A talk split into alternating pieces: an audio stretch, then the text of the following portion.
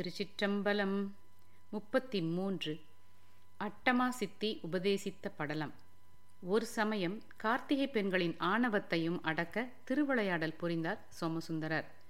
ஒருமுறை இறைவனான சிவபெருமான் கைலாயத்தில் கல்லால மரத்தின் கீழ் அமர்ந்து சிவகணங்களுக்கும் பெருந்தவ முனிவர்களுக்கும் போகமூர்த்தியாய் காட்சி கொடுத்து சிவகதையினை திருவாய் மலர்ந்து அருளிக் கொண்டிருந்தார். அப்போது உமையம்மை அவர் பக்கத்திலேயே அமர்ந்து இறைவனாருக்கு வெற்றிலைச் சுருளை மடித்து கொடுத்து கொண்டிருந்தார். அச்சமயத்தில் கார்த்திகை பெண்கள் அறுவரும் கைலாய மலைக்கு வந்தனர். இறைவனாரிடம் எம் பெருமானே தாங்கள் எங்களுக்கு அட்டமா சித்தியை உபதேசித்து அருள வேண்டும் என்று வேண்டிக் கொண்டனர். கார்த்திகை பெண்களின் வேண்டுதலை கேட்ட இறைவனார் அவர்களிடம் உமையம்மையை சுட்டி காட்டி உலகத்தின் அன்னையான இவ்வம்மை தன்னுடைய பூரண தன்மையால் உலகெங்கும் பராசக்தியாகவும் மகேஸ்வரியாகவும் எங்கும் நிறைந்திருக்கிறாள். அட்டமா சித்திகள் இவளை பணிந்து பணிவிடைகள் செய்யும்.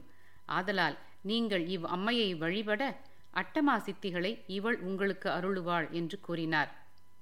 ஆனால் அப்போது அக்கார்த்திகை பெண்களின் விதி பலன் மாறும் சமயமாக இருந்தது. இதனால் புத்தி கெட்டு போன அவர்கள் அம்பிகையை மதிக்காமல் அங்கிருந்து கிளம்பினர். அவளுக்கு மரியாதை நிமித்தம் கூட வணக்கம் சொல்லவில்லை.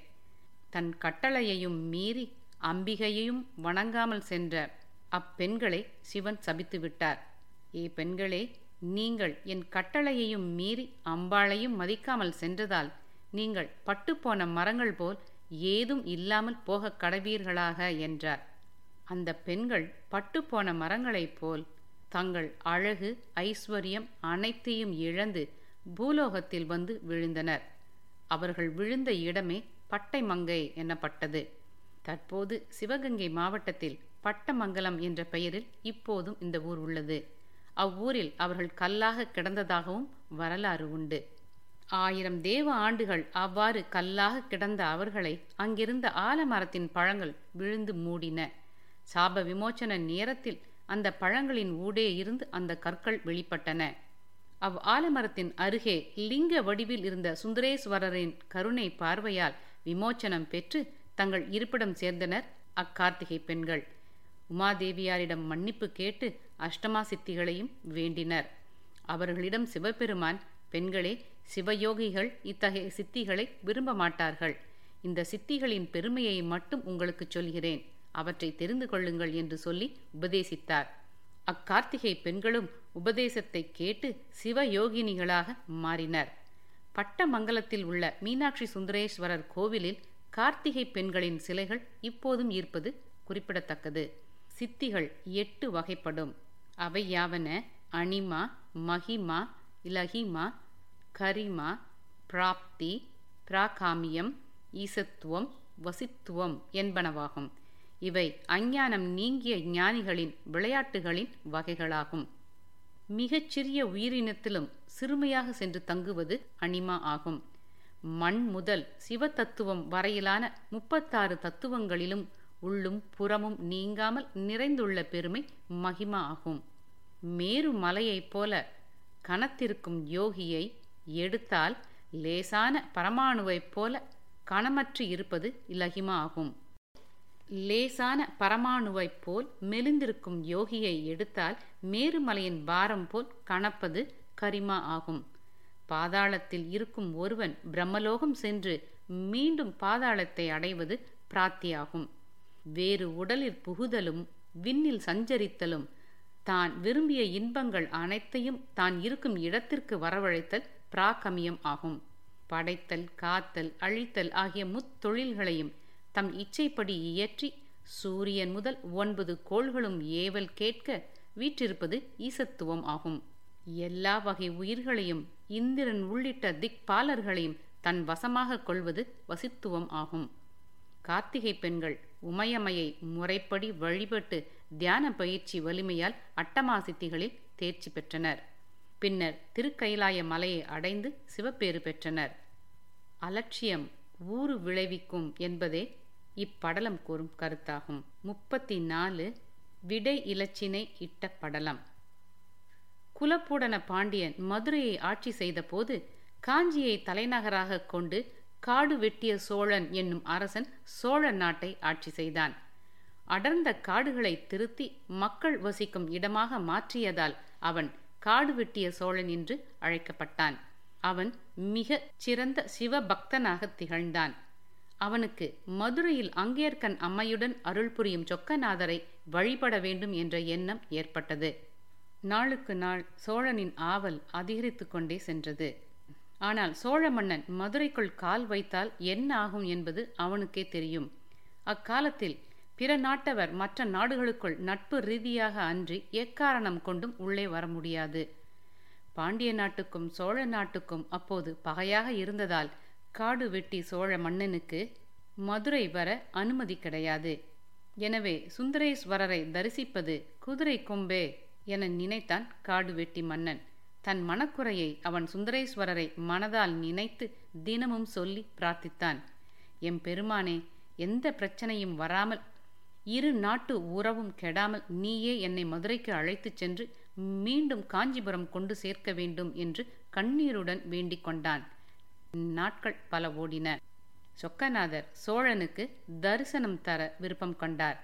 ஒரு நாள் சோழனின் கனவில் சித்தரின் வடிவில் தோன்றிய சொக்கநாதர் சோழனே நீ மாறுவேடம் கொண்டு யாருடைய துணையும் இன்றி மதுரை வந்து அங்கையர்க்கன் அம்மை உடனுரை சொக்கநாதரை வழிபாடு மேற்கொள்வாயாக என்று திருவாய் மலர்ந்து அருளினார்.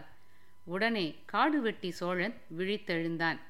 பகை நாடான பாண்டிய நாட்டுக்கு எவ்வாறு சென்று சொக்கநாதரை வழிபடுவது என்று எண்ணிக்கொண்டிருந்த தனக்கு மாறுவேடத்தில் வருமாறு சித்தர் கூறியதை கேட்டு பெரும் மகிழ்ச்சி கொண்டான்.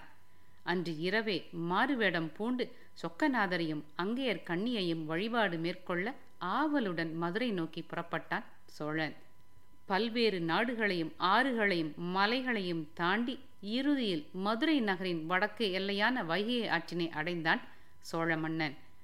அப்போது வைகை ஆற்றில் வெள்ளம் பெருக்கெடுத்து ஓடியது.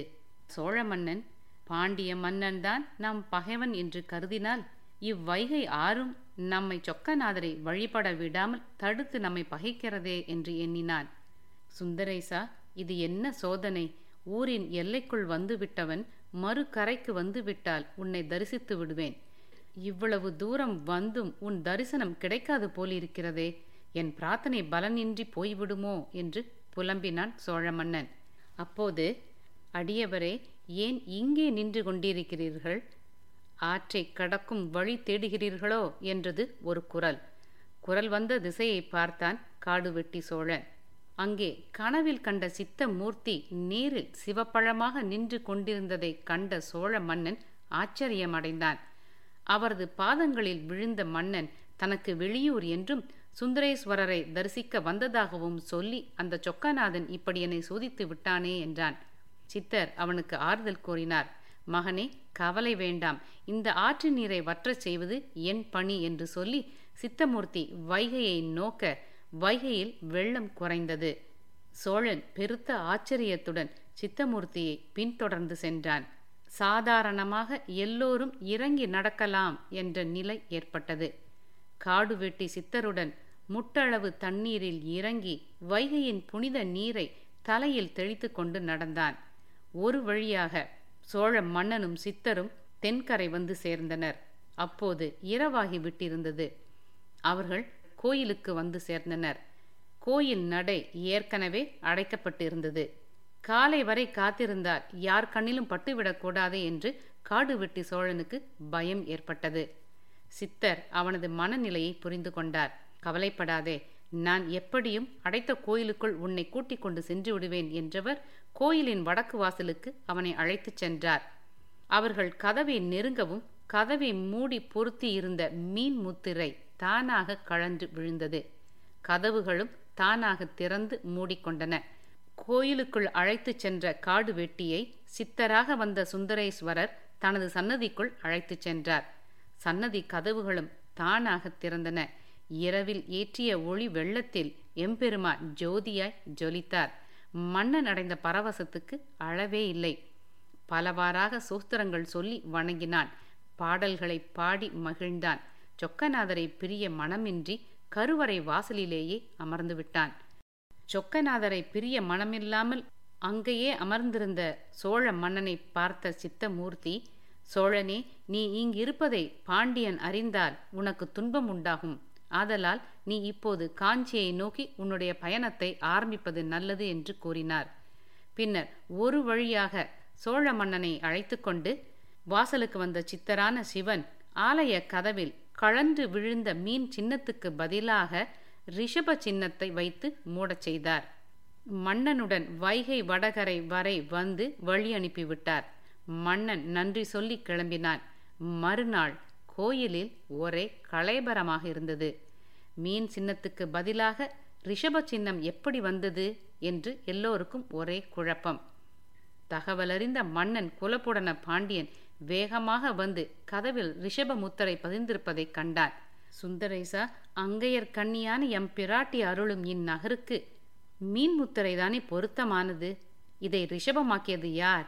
ரிஷபமுத்திரை உனக்குரியதே ஆயினும் இவ்வாறு நடந்திருப்பது நன்மைக்கா கெடுதலுக்கா? இதற்குரிய விடையை நீதான் சொல்ல வேண்டும் என்று கலக்கத்துடன் வேண்டினான். பின்னர் அரண்மனை திரும்பிவிட்டான். அன்றிரவில் பாண்டிய மன்னனின் கனவில் தோன்றிய சிவபெருமான் குலப்போடனா காஞ்சி மன்னன் காடுவெட்டி சோழன் என்னிடம் மிகுந்த பக்தி கொண்டவன். உனது பக்திக்கு அவனது பக்தி எவ்வகையிலும் குறைந்ததல்ல. அவன் என்னை தரிசிக்க ஆசை கொண்டான். ஆனால் மன்னன் என்ற ரீதியில் இங்கே வந்தால் அவனுக்கு மதுரைக்குள் நுழைய அனுமதி கிடைக்காதே. போரல்லவா மூண்டுவிடும். எனவே சிவனடியார் போல் வேடமிட்டு இங்கு வந்தான். அவன் வைகையின் வடக்கு கரையில் நின்று வெள்ளத்தில் இறங்கி கோயிலுக்கு வர முடியாமல் தவித்தான். நானே ஆற்று நீரை வற்றச் செய்து இங்கே அழைத்து வந்தேன். அவன் என்னை தரிசித்து திரும்பும்போது ரிஷப முத்திரையை நானே பதித்தேன் என்றார். குலப்புடனன் திடுக்கிட்டு விழித்தான். இறைவன் எல்லோருக்கும் பொதுவானவன் என்ற உண்மையை உணர்ந்தான். நடந்ததை அனைவரிடமும் எடுத்துரைத்தான். இதன் பிறகு ஆட்சியை தன் மகன் ராஜேந்திர பாண்டியனிடம் ஒப்படைத்துவிட்டு சிவ சிந்தனையிலேயே முழுவதுமாக ஈடுபட்டான். சிறிது காலம் சிவத்தொண்டு செய்து சிவனடி எய்தினான். இறைவன் எல்லோருக்கும் பொதுவானவன் என்பதே விடை இலச்சினை இட்ட படலம் கூறும் கருத்தாகும். மீண்டும் அடுத்த படலத்தில் நன்றி வணக்கம்.